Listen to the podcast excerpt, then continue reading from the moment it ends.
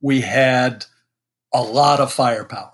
When we went out looking for trouble and we found it, we could usually take care of the trouble ourselves. This is Cold War Conversations. If you're new here, you've come to the right place to listen to first hand Cold War history accounts. Do make sure you follow us in your podcast app or join our emailing list at coldwarconversations.com.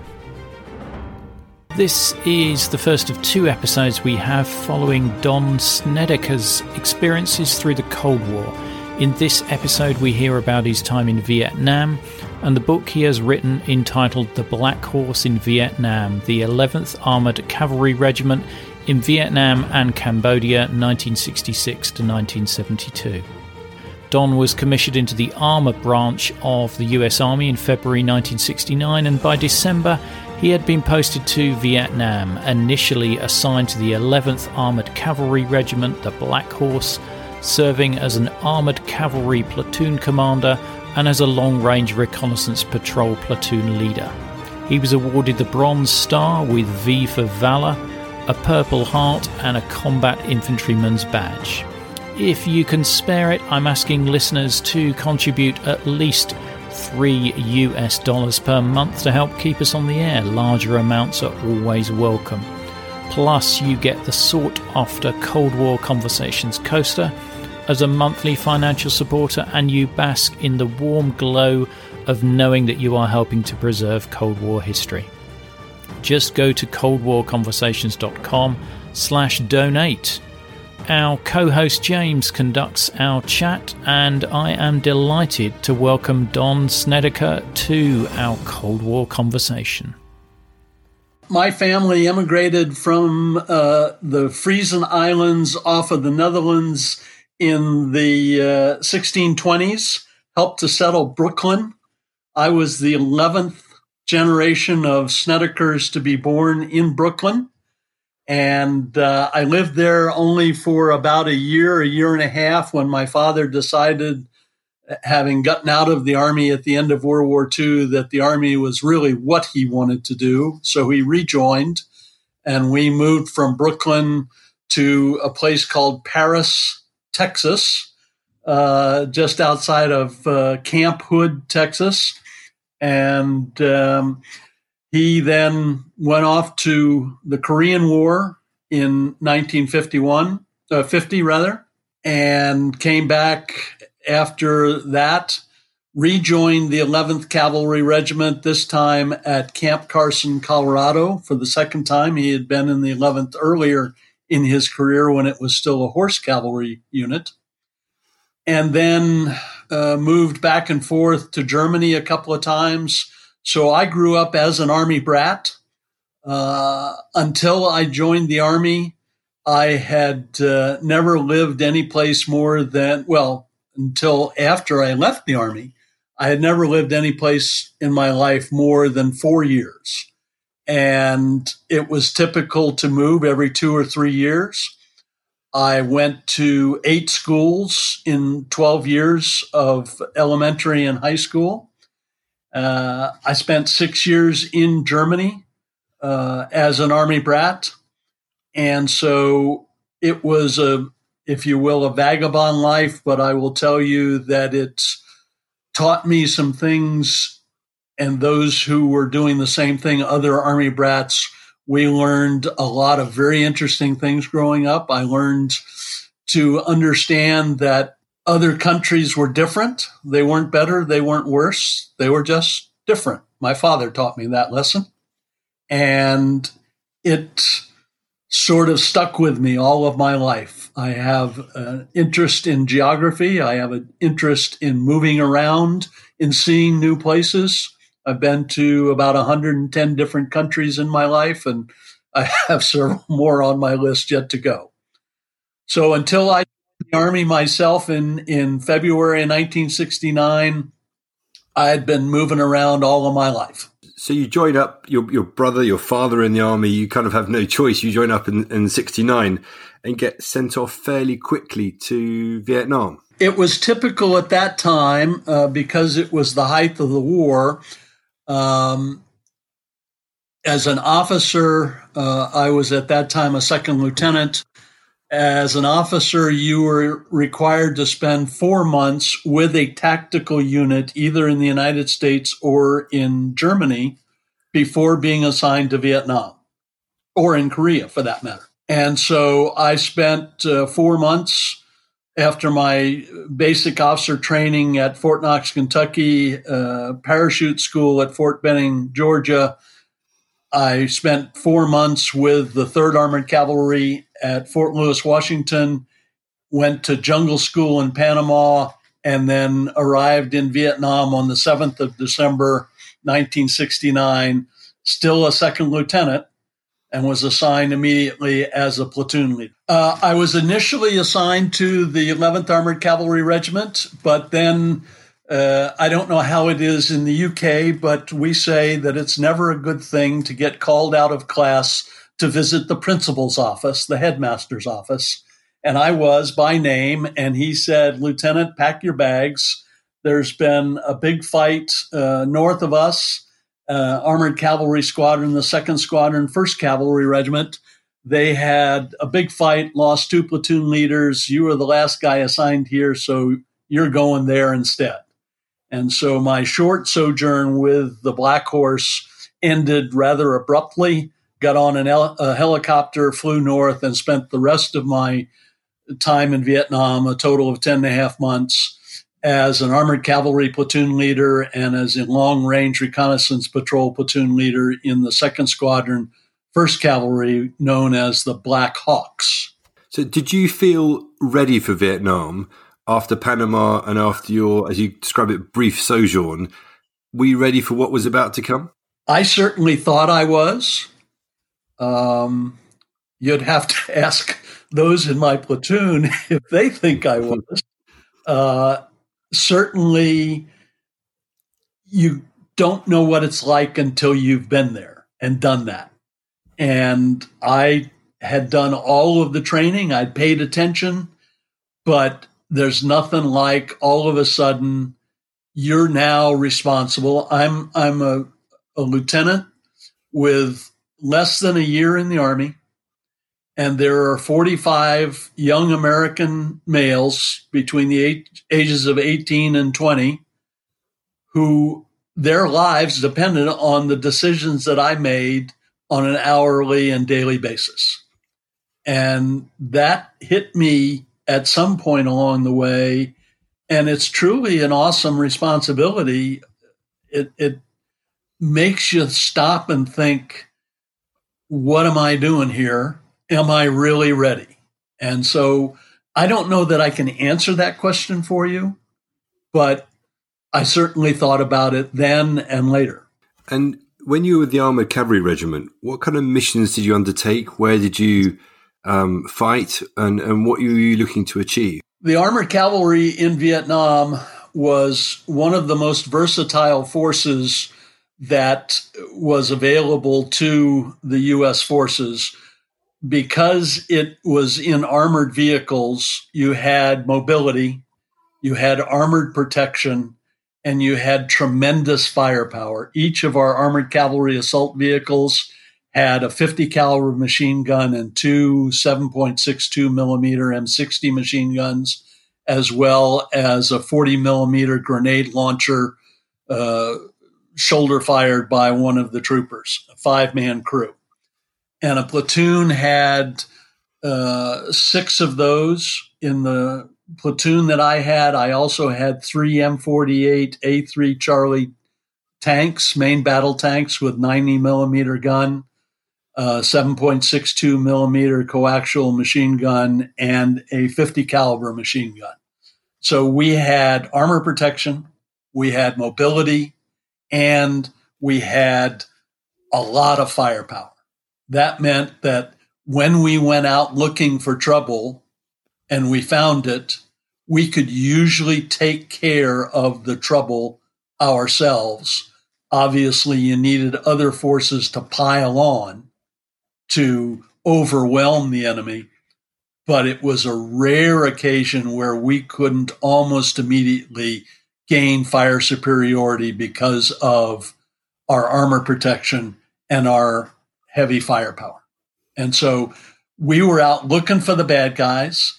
We looked on the roads. We looked in the jungles. We could bust jungle with those armored vehicles, and we frequently did.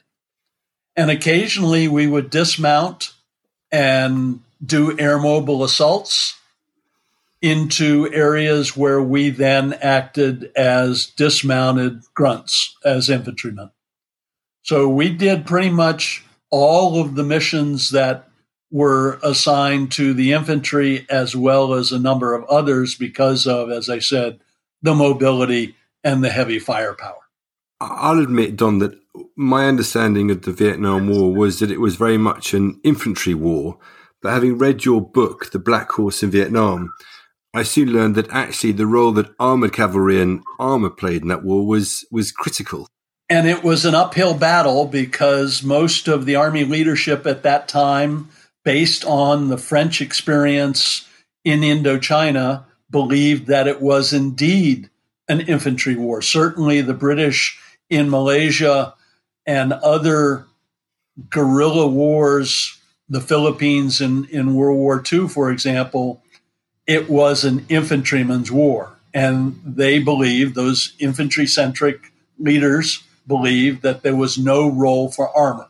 What's a tank going to do in a flooded rice paddy? It's going to sink, it's going to become a stationary target.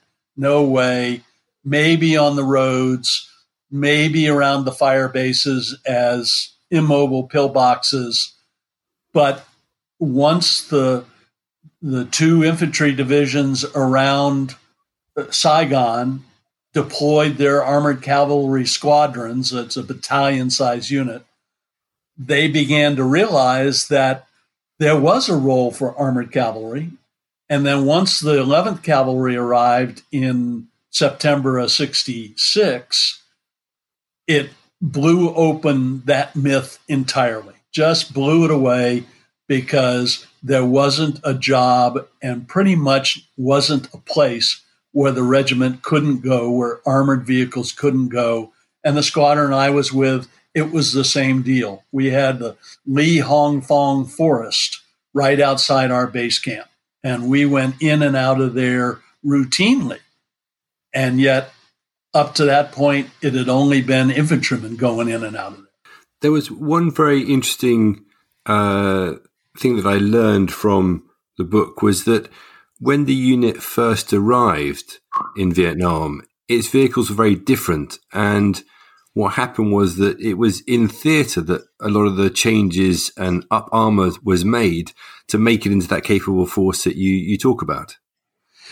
Well, the Armored Cavalry Assault Vehicle was in fact designed uh, before the 11th Cavalry left the United States, uh, a couple of members of the regimental staff and squadrons flew to FMC, the Food Machinery Corporation, now just FMC, the, the people who uh, manufactured the M113.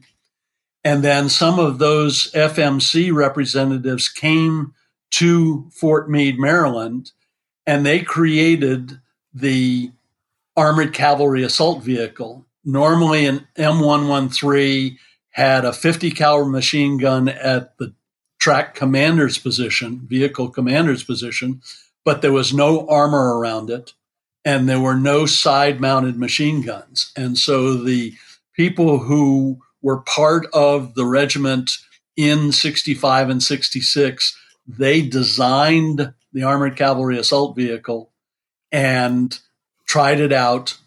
FMC said, we can do that. And by the time the regiment arrived in Vietnam, there were ACAV kits waiting for them to mount on the 113s. And from that point forward, the squadron that, uh, that I was assigned to in two corps in 69, we had ACAVs. But that was because the 11th Cav had designed it and every other armored cavalry squadron in country then also adapted and made those same kind of vehicles. The mechanized infantry, however, generally did not. They stuck with the M113 with just the 50 caliber in an unarmored position on the on the vehicle. So it must have been also quite interesting for you to change your role from sitting inside an ACAV sitting inside a helicopter and being deployed in quite a different way in quite a different to, for quite a different mission. Night and day. I mean, as as as Donn Starry commanded the the regiment in Vietnam and ended up as a four star general, one of my personal heroes. When I interviewed him for the book, he said, "You're not sneaking up on anybody in an armored cavalry operation." I mean, the vehicles make a lot of noise. When you're busting jungle, you're making a lot of noise. And so everybody knows you're coming. But when we were in the long range reconnaissance platoon, that was different. You didn't want to be heard. You didn't want to be found out because you're in the bad guy's backyard and they outnumber and outgun you by a lot.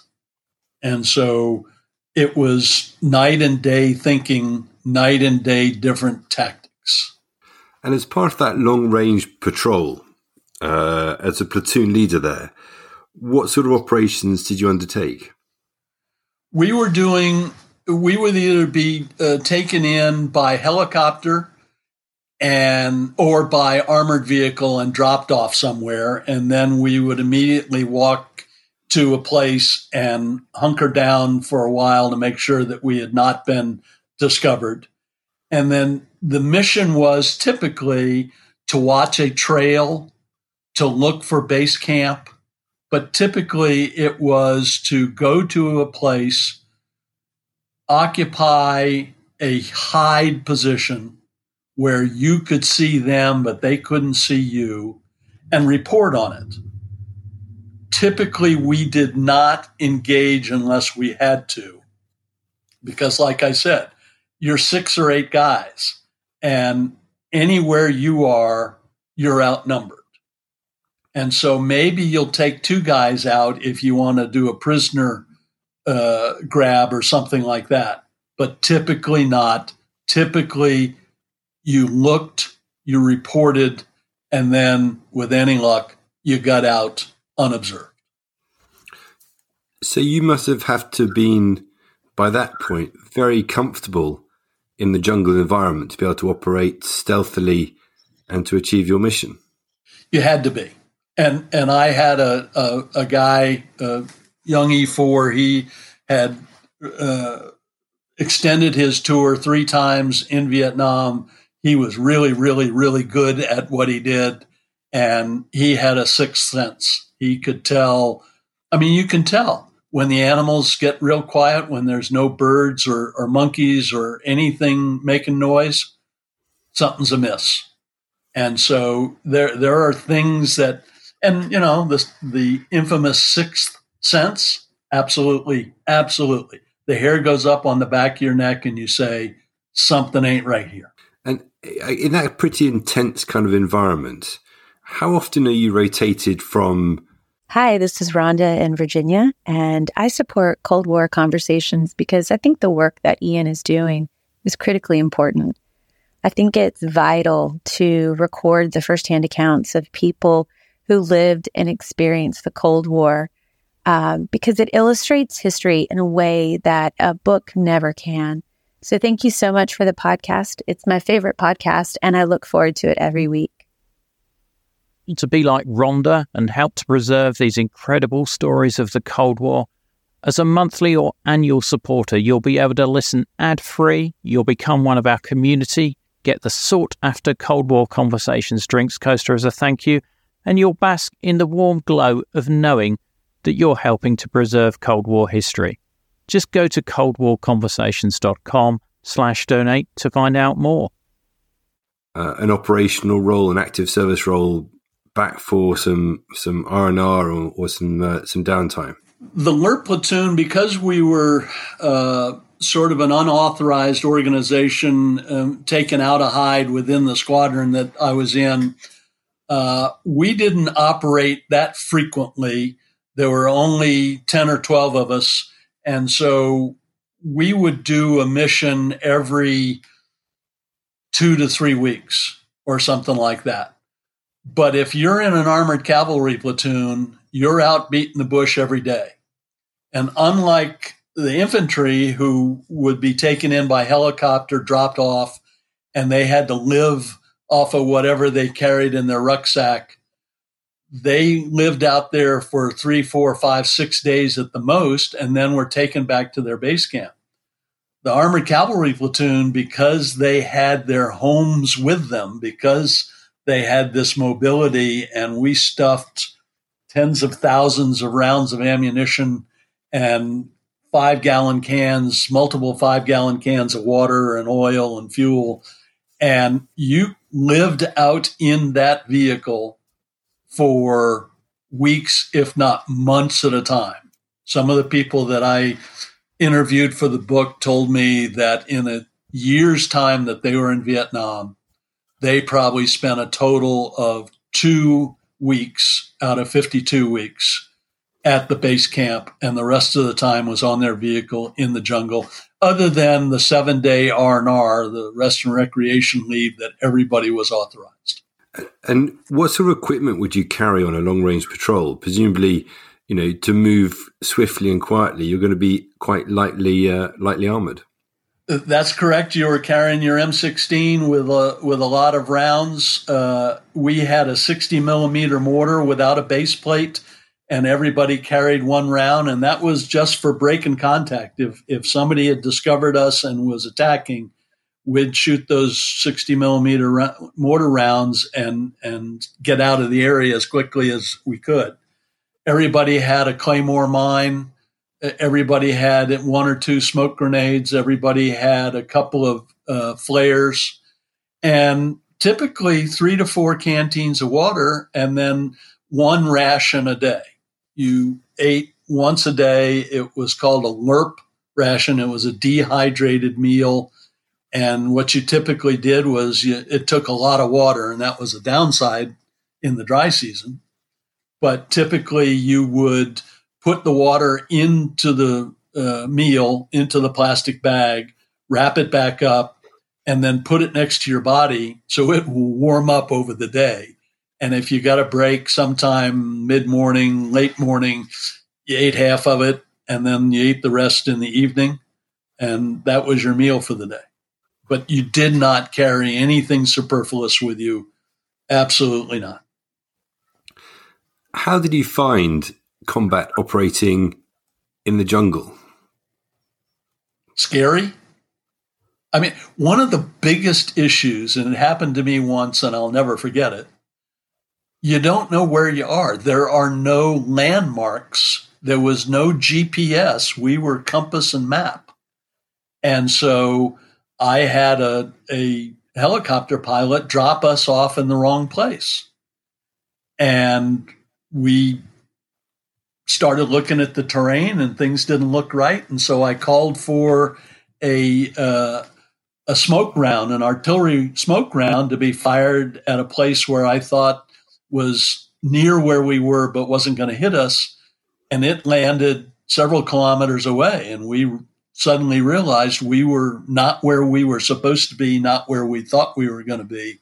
And it was a scary night that night. But I will tell you that the biggest operational challenge for me was map reading in the jungle. And it it is life threatening, obviously, if you don't know where you are, can't get the help you need. If you don't know where you are and you need help, that you know, that's a bad situation. So, if you're there in the middle of the jungle, what resources can you call upon to support you? Are you able to call upon artillery or air support? Absolutely. In both cases, both uh, as a uh, alert platoon leader and as an armored cavalry platoon leader, each platoon had a uh, mortar, and so you had uh, uh, an immediate fire support element with you, and the uh, the squadron that I was in had an air cavalry uh, troop in the regiment, the 11th Cavalry Regiment, that every squadron had an artillery battery, and there was always some artillery unit that was following what we were doing and ready to fire support. Helicopters were the most immediately available air support, but uh, Air Force jets, uh, they were on call as well. And so that was part of this notion that I talk about in the book piling on. You make the contact, and the people who make the contact try to engage the enemy and hold them in place. And then you pile on with additional support, whether it's additional ground troops or artillery fire support or helicopter gunships or Air Force jets or whatever it is. You pile on the combat power until you overwhelm the enemy. Uh, was it out on one of these long range patrols that you're awarded both your, your Bronze Star and your Purple Heart? No, in fact, it was as an armored cavalry platoon leader. The the the Bronze Star, uh, the mission was we were on the edge of the Le Hong Phong forest, and we had an intel report that said there was a propaganda team that was using the area to go into villages and propagandize and get rice and recruits and things like that.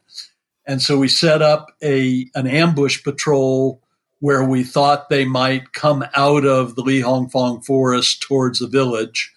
And then the rest of the platoon where I was, we were just a kilometer away and ready to react. And that's exactly what happened. The intel turned out to be exactly right. And so what happened was the ambush patrol uh, hit the four person propaganda team uh, the team escaped and evaded, but ran right into where the rest of the platoon was. And so they all died, and none of us did. Uh, the Purple Heart was an entirely different situation. It was in July.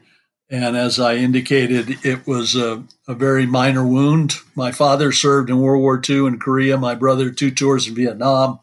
I'm the only dumb son of a bitch who, who got a Purple Heart. I, I wasn't paying attention to their example or their advice. You should have paid attention to what your your your uh, your father said. I guess. oh, I love that.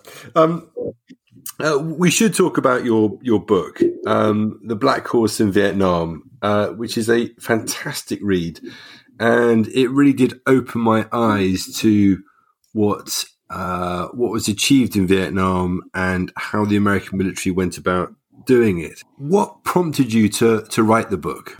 My father served in the 11th Cavalry twice. Once when it was a horse regiment in in California before World War II and then at Camp Carson, Colorado in the early 1950s when it was an armored cavalry regiment. And so I grew up understanding that this was a very special regiment. As I said, uh, when I arrived in Vietnam, I was initially assigned to the regiment. It was a dream come true. This is where I wanted to be. And it was a huge disappointment when I was reassigned I have no regrets whatsoever about serving with the Blackhawks in Vietnam. It was a fabulous unit.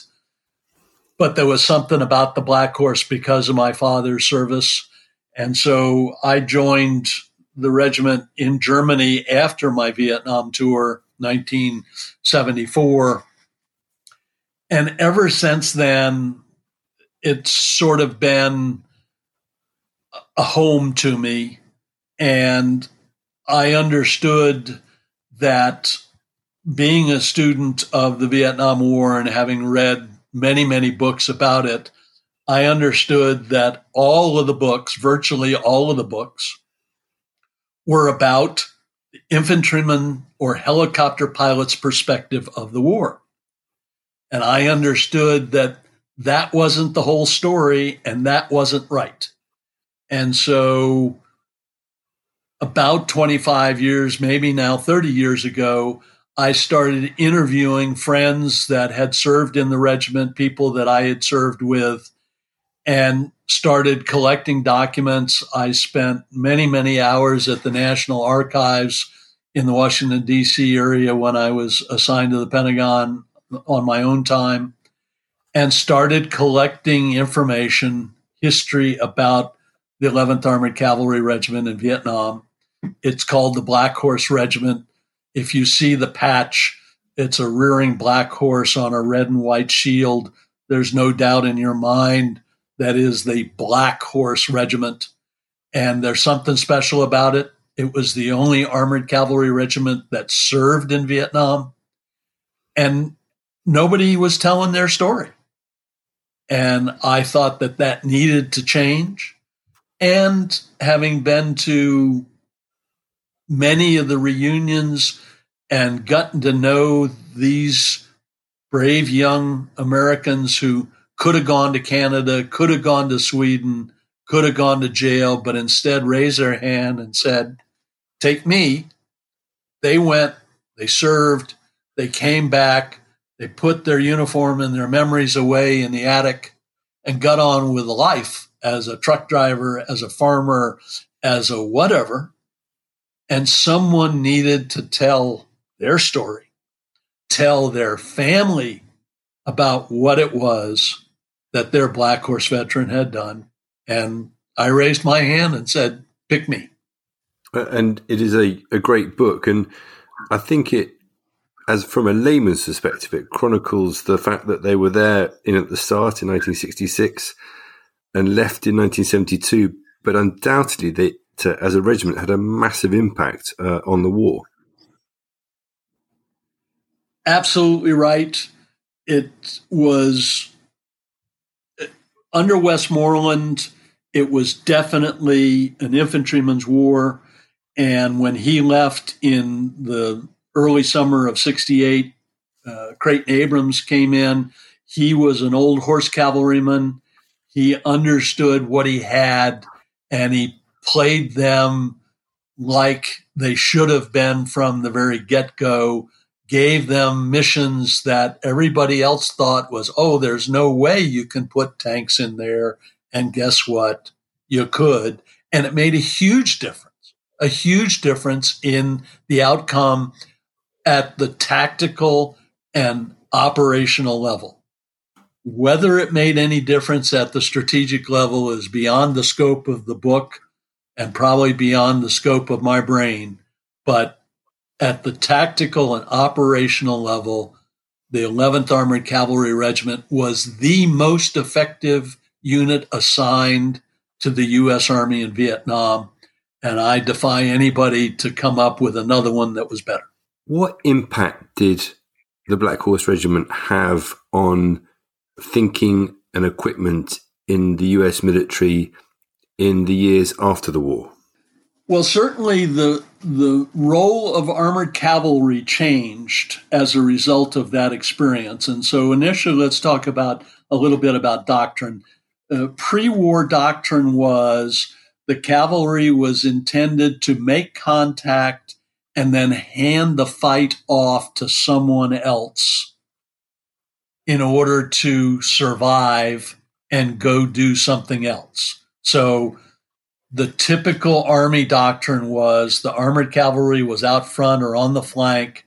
And when a threat occurred, they initiated the contact, found out what the enemy's intentions were, and then passed it off to an infantry division or an armored division and said, okay, you got it from here, and then moved back out of the fight, hopefully with sufficient combat power to be able to do something else later. But as a result of Vietnam, the armored cavalry became heavier. Prior to that, most armored cavalry units were not heavily armored. There were tanks, and there were some personnel carriers, but the scouts were in jeeps. And everybody knew that they're not going to survive the modern battlefield. They didn't survive the modern battlefield in World War II, but through the 60s, we still had our scouts in Jeeps.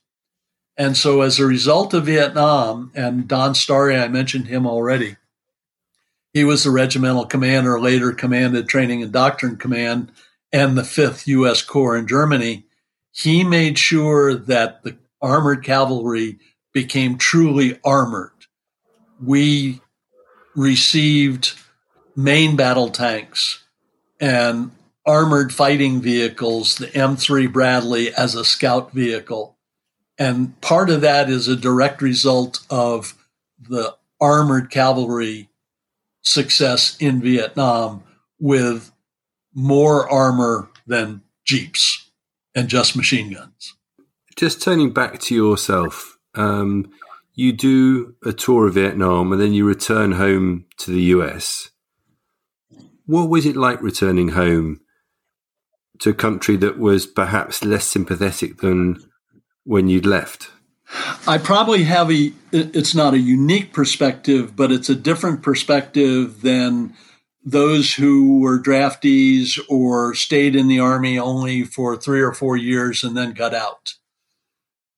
I stayed in the army, and so I was living in a bubble, if you will. I was living in a military community. When I went to the Armor Officers Advanced course, 95% of our class were Vietnam veterans. So we all looked alike and were very similar in our views of the world. And so there was not a whole lot of the civilian animus towards the warrior as well as the war that many, many others experienced. And so I, I really can't speak to having any really bad experiences. Obviously, when you were in the army, you had short hair, and everybody else in the United States uh, had long hair and big mustaches and you were immediately identifiable as someone in the military. And so those of us in the military sometimes stayed within our own community as a self defense mechanism.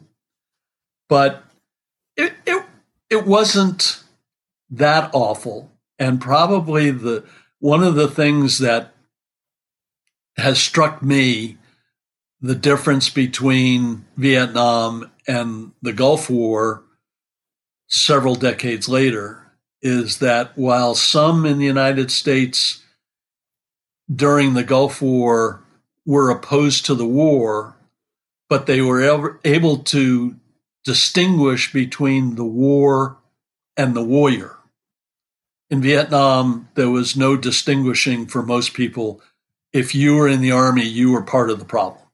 And that's a huge difference in our society that I'm very thankful.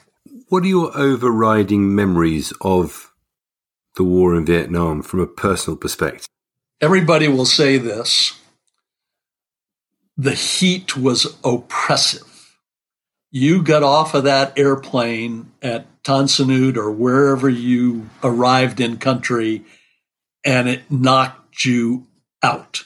I mean, it was, you were hot for 365 days. For me, it was 10 and a half months, but it was oppressively, the weather was oppressive. You were either hot and dry or hot and wet.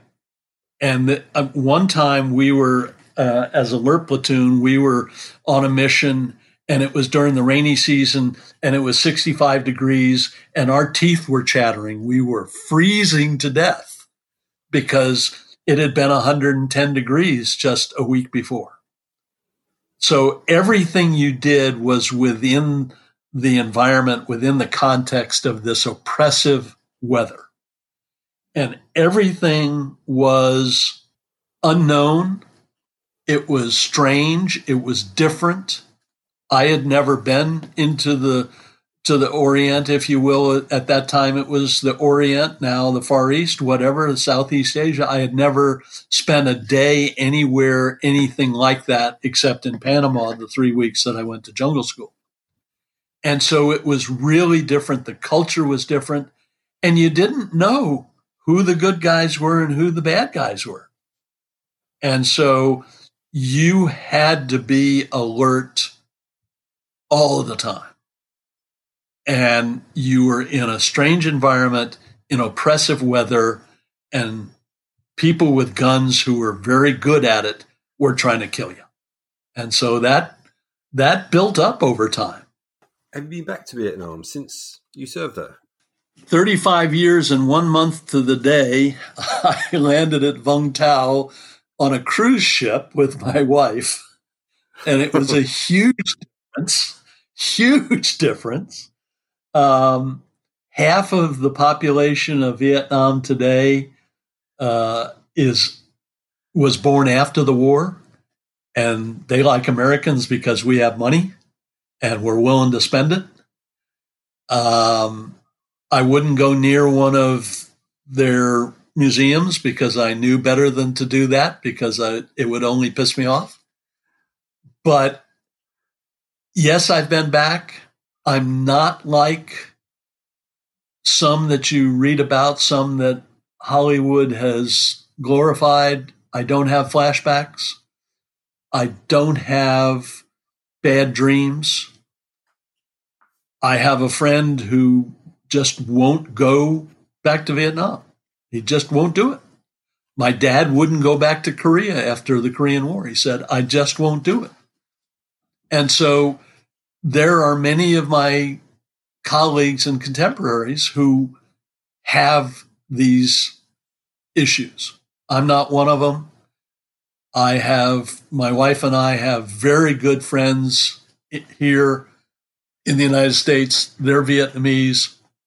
They both got out of Vietnam, one by the skin of his teeth, the other because of the orderly departure program. They're amongst our best friends.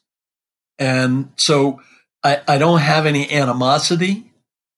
I just am not happy about how it's all evolved over time, but that's way above my pay grade. What questions haven't I asked about the book I should have asked? Well, I, just want to make the point uh, about the book that, as I indicated before, the 11th Armored Cavalry Regiment was the only armored cavalry regiment to serve in Vietnam. There were divisional armored cavalry squadrons, but there was only the one regiment. And the regiment was unique. There were about 44, 4,500 soldiers in an armored cavalry regiment at that time. And they all worked for one colonel. And they all wore the same patch. And it was truly a combined arms unit. There were scouts, armored scouts, and dismounted scouts, the aero Rifle Platoon. There were tanks, the Armored Cavalry assault vehicles, mortars, artillery, helicopter gunships, scout helicopters, Huey transport helicopters, armored engineers, a medical company, a little bit of maintenance support. It was truly a combined arms team under one commander. So that if a unit, an armored cavalry platoon, ran into a base camp in the middle of the jungle, they could call on their troop commander who commanded two other armored cavalry platoons and was frequently reinforced with a tank platoon. They could, that troop commander could turn to the squadron commander who had an artillery battery that could reinforce, as well as two more armored cavalry platoon uh, troops and a tank company. At the regiment, you had the aero uh, rifle platoon, you had the air cavalry troop, you had armored engineers. So, as I said before, they could get into trouble, but then fight their way out of that trouble as well. And that was unlike any other unit in Vietnam. An infantry brigade in a division or a separate infantry brigade they did not have their own helicopters. They had to go to somebody else, some other commander, to ask for helicopters.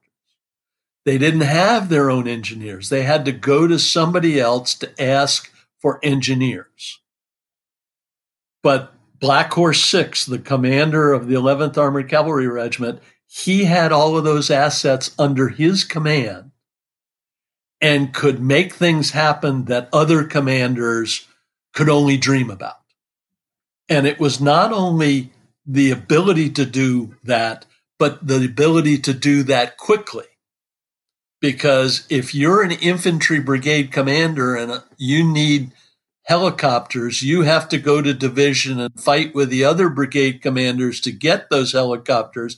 Or you need engineers, you have to go to the division commander and say, Can I have engineers from your engineer battalion? So on and so forth.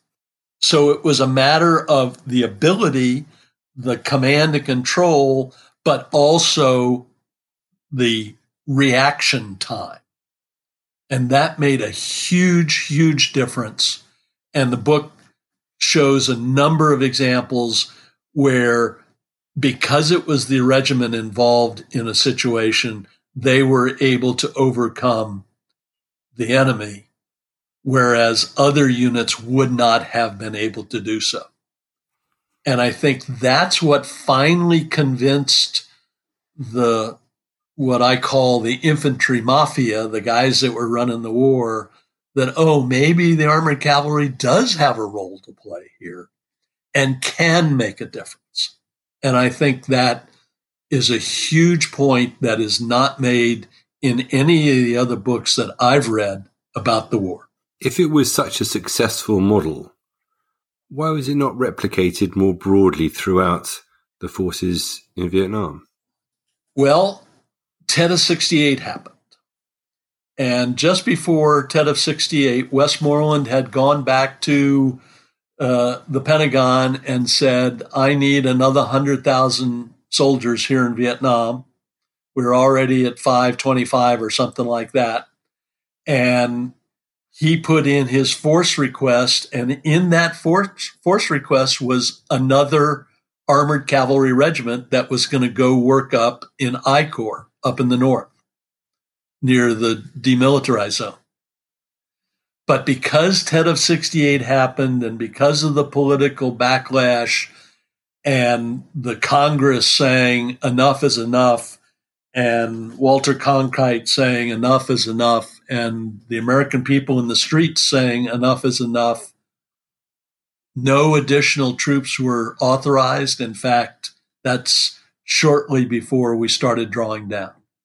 So it was possibly going to happen, but it didn't. And it was a matter of timing primarily. Sadly, the lesson learned there was also forgotten. Tom Montgomery, who commanded the U.S. forces in Somalia, uh, he and I have spoken about it, and he served with the 11th Cavalry in Vietnam. And he said, I've got all these Rangers and these light infantry guys, but I need some armored vehicles here. I need an armored cavalry squadron. And the Pentagon said to him, Not going to happen. We don't want a high profile that all that armor is going to make. And so when the Battle of Mogadishu happened, he needed an armored cavalry squadron. It would have made a huge difference in the outcome of that fight but he couldn't get it because, well, the infantry guys were in charge again. you see a theme here? Maybe I'm just a little. but at, the risk of swearing in church, uh, isn't this what the US Marines do? They have a Marine Expeditionary Unit where they do have access to all the resources that you said that the Black Horse Regiment had.